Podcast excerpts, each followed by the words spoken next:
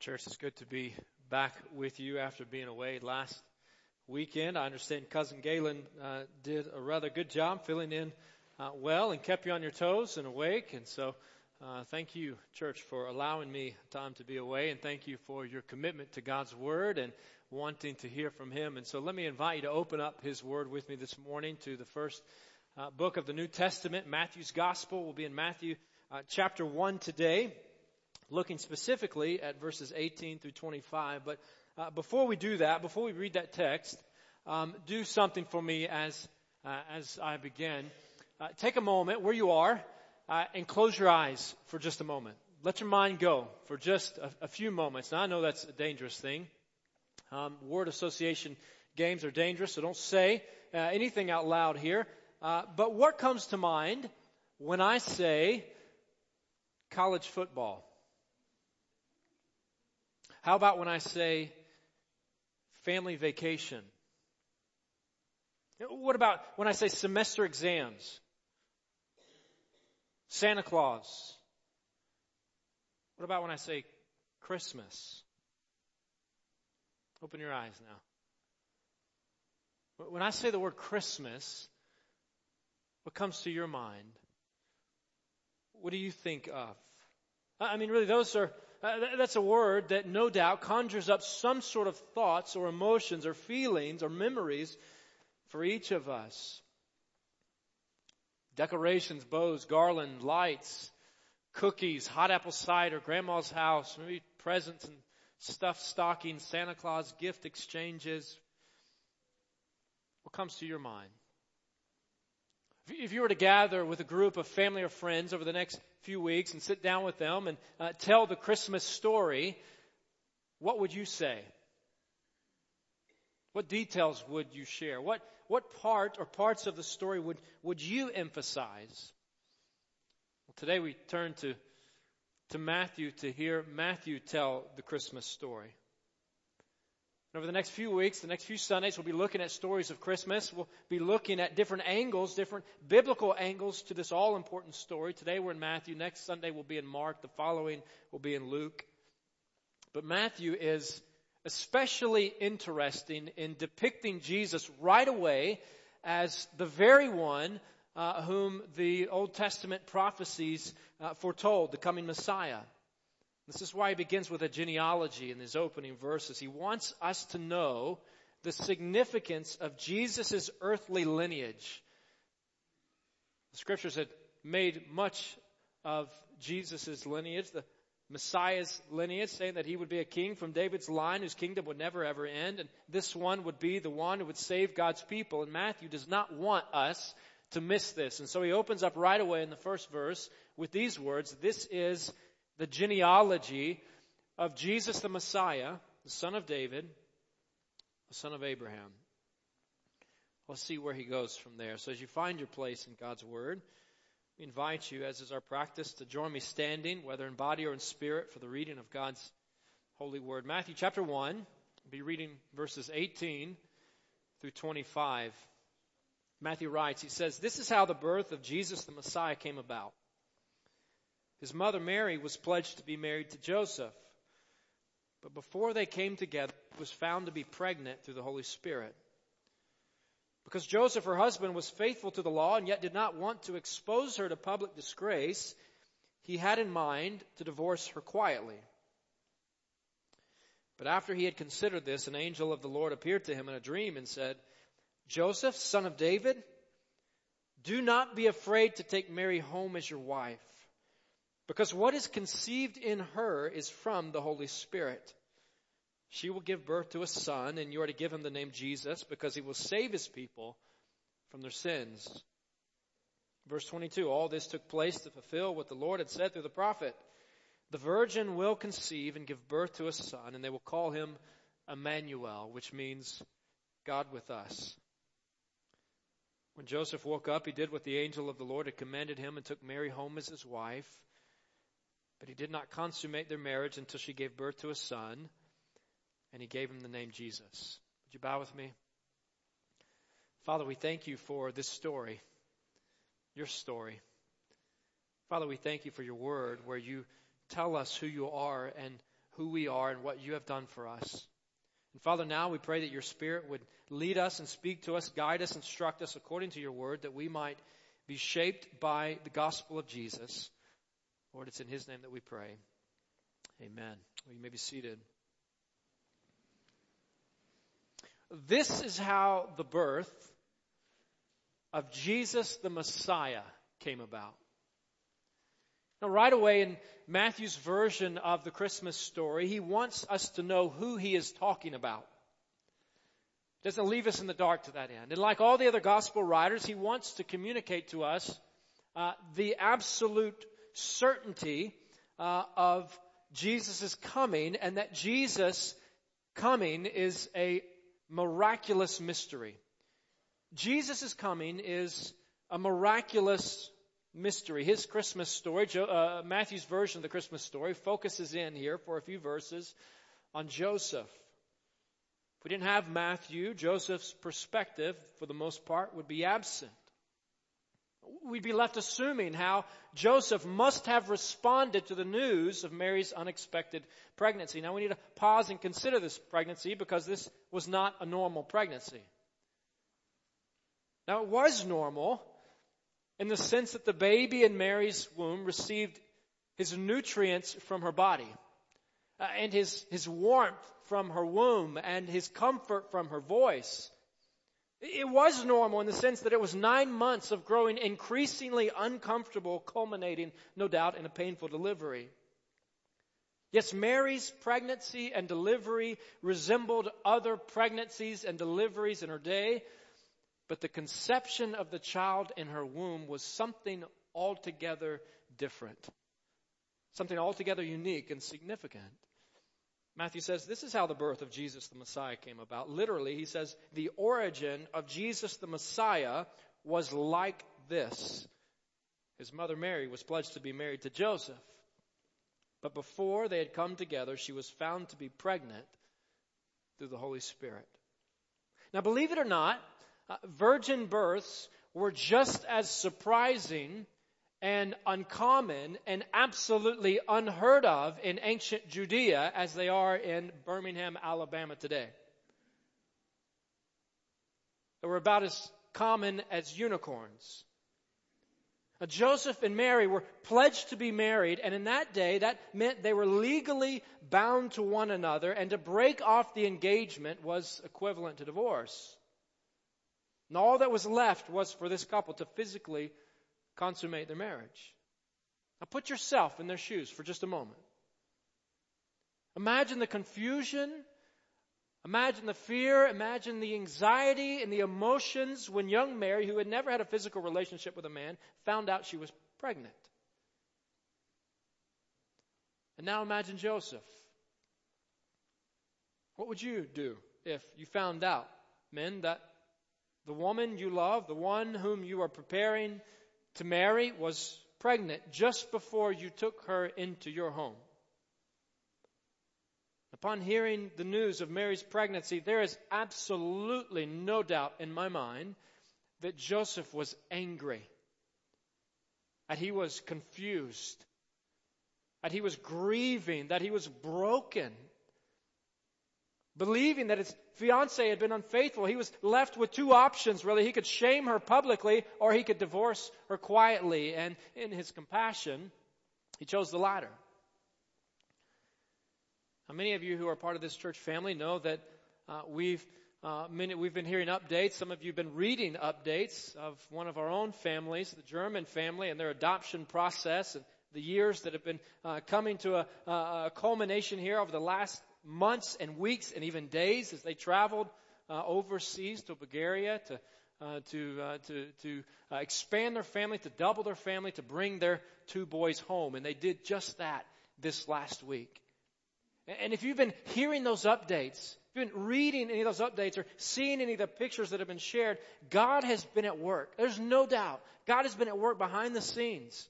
He's been preparing, He's been planning and leading Brandon and Kellyanne uh, overseas in order to adopt Peter and Patrick, specifically to those boys. And hearing the details of that beautiful story unfold, we can see God's hand at work and we ought to celebrate it with them. And likewise, church, as we read an account like this, as we read Matthew chapter 1 verses 18 and following, uh, we can see God's hand at work behind the scenes, preparing, planning, and leading Joseph to Mary in order to adopt her son as his very own. Don't miss, that's what Joseph is being told to do here. Joseph, adopt this boy who is not your biological son as your son and name him Jesus. I don't think we think about this story very often from Joseph's perspective. But without hesitation, according to the scriptures, Joseph obeys. This was not his son.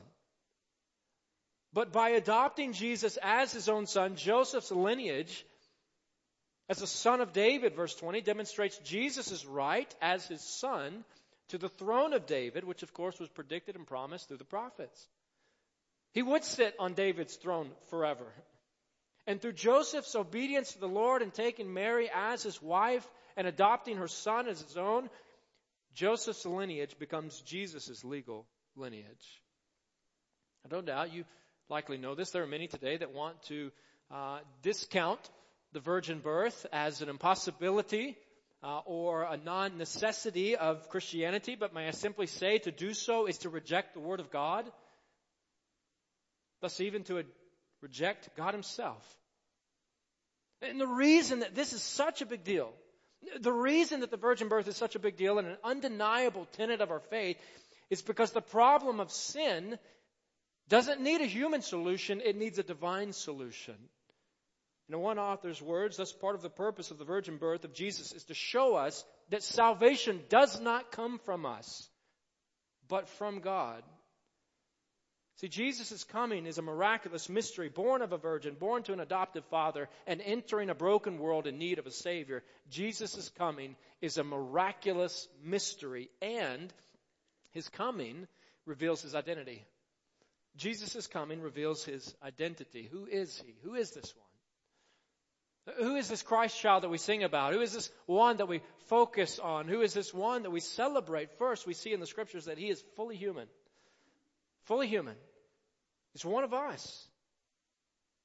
He was born of a woman, meaning that just like other babies, he came crying and cooing. He came hungry and helpless. He did not come with a halo on his head or a glow on his face.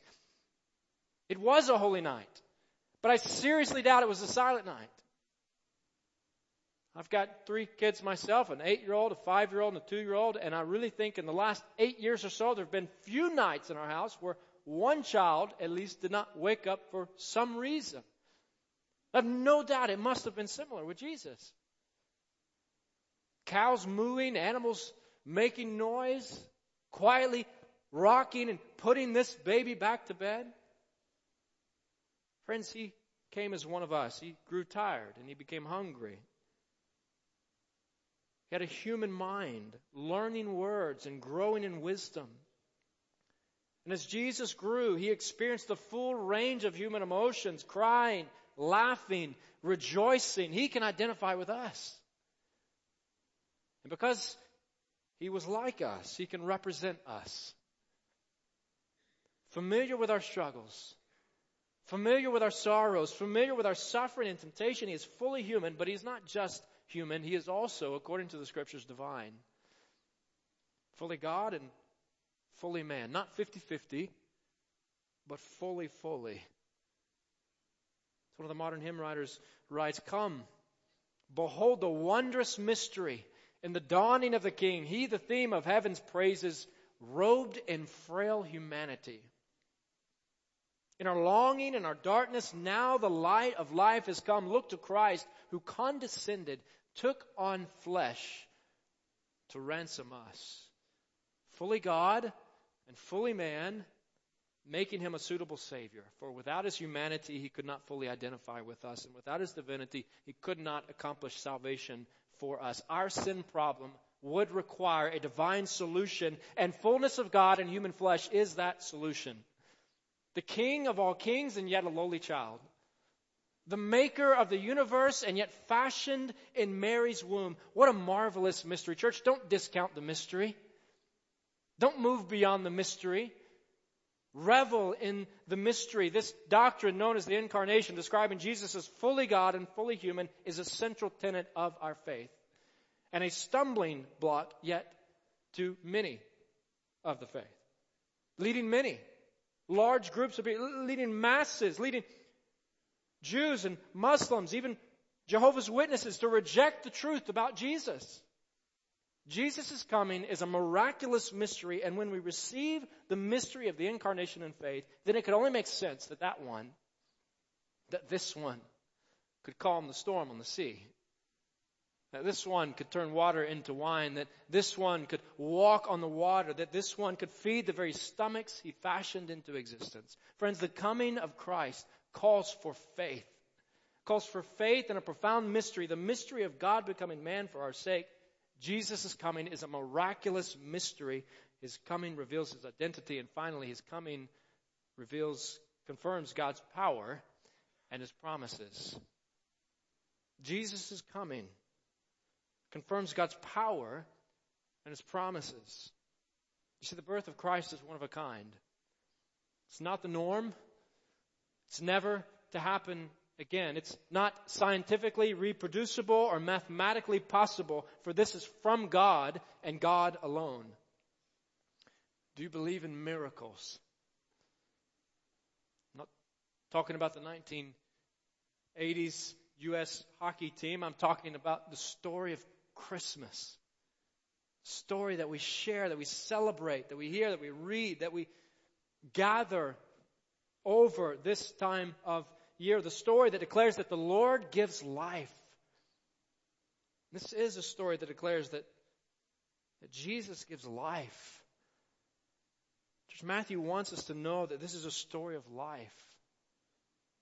Matthew says this is the origin or the genesis of Jesus the Messiah phraseology, language that takes us all the way back to the beginning. The beginning of Matthew takes us back to the beginning of, of Genesis, the beginning of the Old Testament, where the Spirit of God breathes life into man. The Lord breathed life into Adam, Genesis 1.27. And now Matthew declares that the Lord has breathed life into Jesus the Messiah.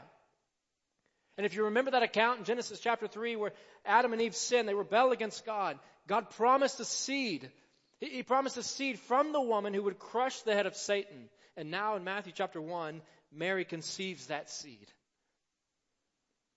And in Genesis chapter 3, Adam succumbs to sin, rebelling against God. And ever since, every single child conceived by man has inherited a sinful nature from Adam and followed in his footsteps. I know I have. You have. No matter how hard I, I try to do the right thing, to obey the Lord, eventually I do wrong because I'm a sinner. Sinner by nature. But Matthew is saying that something significant is happening here. Here's a story of one who did not inherit a sinful nature from Adam, one who was conceived by the Holy Spirit of God Himself, born of a virgin. Here's a story of one who lived the life Adam didn't. Come behold the wondrous mystery.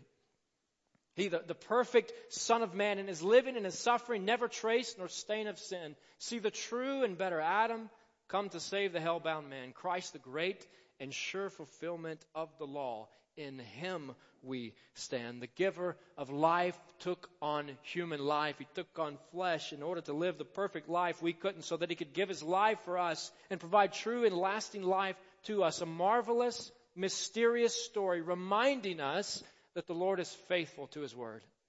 God is always faithful. He always keeps his word. Matthew says, verse 22, all this took place to fulfill what the Lord had said through the prophet. The virgin will conceive and give birth to a son, and they will call him Emmanuel, which means God with us. The political campaign trail is gearing up once again with ads on television and social media. Promises are already being made. If I'm in office, I'll do such and such. And this is why you ought to vote for me. And we ought to be grateful for honest politicians, the few that there are, but aren't you grateful that God is no politician? God is not vying for anyone's vote. He's not negotiating for media attention. He's not trying to bolster his own intelligence or credibility or image above that of others. He's always fully faithful to his word. He proclaimed Christ's coming and Christ has come. His word never, ever fails. Matthew says all this took place to fulfill what the Lord had said through the prophet. This or a similar phrase is used by Matthew ten times to speak of Jesus fulfilling the Old Testament. 700 years earlier, Isaiah chapter 7 verse 14, Isaiah proclaimed, Therefore the Lord himself will give you a sign. The virgin will conceive and give birth to a son and will call him Emmanuel. And here in Matthew's gospel we read, In Jesus it came to pass. Likewise, Micah the prophet predicted in Micah chapter 5 verse 2, But you, Bethlehem, Ephrathah, now, though you are small among the clans of Judah, out of you will come for me one who will be ruler over Israel, whose origins are from of old, from ancient times. And in Jesus so it happened. And regarding the coming servant of God, Isaiah wrote in Isaiah 53 verse 4, Surely he took up our pain and he bore our suffering. Yet we considered him punished by God, stricken by him and afflicted, but he was pierced for our transgressions. He was crushed for our iniquities. The punishment that brought us peace was on him, and by his wounds we are healed. And so it is, church. Christ has come to save. The Lord has come to save. She will give birth to a son, verse 21. And you, Joseph, are to give him the name Jesus because he will save his people from their sins. The Bible tells us a lot of stuff. It can be a challenging and difficult book to navigate at times, but the Bible is not first and foremost about a hero. The Bible is not first and foremost about telling us how we ought to live a life that pleases the Lord. Certainly, the Bible communicates those things. But more than all else, the Bible tells us of a God who has rescued us in His mercy. Declares that He is a Savior, that He is Lord, that He is sovereign, but He is a God who stooped down to save. The gospel declares that we need to be saved from our sins and that in Jesus, God came to save us from our sins. That's good news. In Jesus, God came to save us from our sins. He came and He came to save. I remember having a conversation just a few days ago, sometime this last week. I don't remember uh, who it was with, but I remember telling someone, maybe it was you, uh, to tell uh, somebody in your family hello for me. Uh, to, to, to speak to them on my behalf, asked about somebody in the family. And uh, we all do something like that uh, from time to time, but sometimes that's not sufficient. Sometimes the significance of the message demands more than just a casual delivery through someone else, through a messenger. Uh, when I proposed to, to my wife, uh, now wife Ashley, I didn't send a messenger uh, to ask her uh, if she would marry me. Hope you uh, guys didn't do that either. I went myself. Why? David Platt's words, he says, because in matters of love, one must go himself. That's a picture of the incarnation. There's an infinitely great God, mighty in power, who is, who out of his love for us has not simply sent a messenger to us to tell us about his love. He has come himself. Emmanuel. God with us to save us from our sins. In Jesus, God came to save us from our sins. Friend, are you saved? Are you saved? Do you know that you're saved from your sins? Are your garments spotless? Are they white as snow? Are you washed in the blood of the Lamb? Matthew is one of the original 12 disciples whom Jesus called. John is another. John says it this way in John chapter 3, verses 16 and following. He says, For God so loved the world that he gave his one and only Son, that whoever believes in him shall not perish, but have eternal life. He says, For God did not send his Son into the world to condemn the world, but to save the world through him. sent him to save. In Jesus, God came to save us from our sins. He says, whoever believes in him is not condemned. But whoever does not believe stands condemned already because they have not believed in the name of God's one and only Son. God sent His Son into the world to save the world. In Jesus, God came to save us from our sins. Why does this matter? Why is it such a big deal? Why is salvation so important? Friends, salvation means forgiveness for our sins. Salvation means reconciliation with God, the one who made us.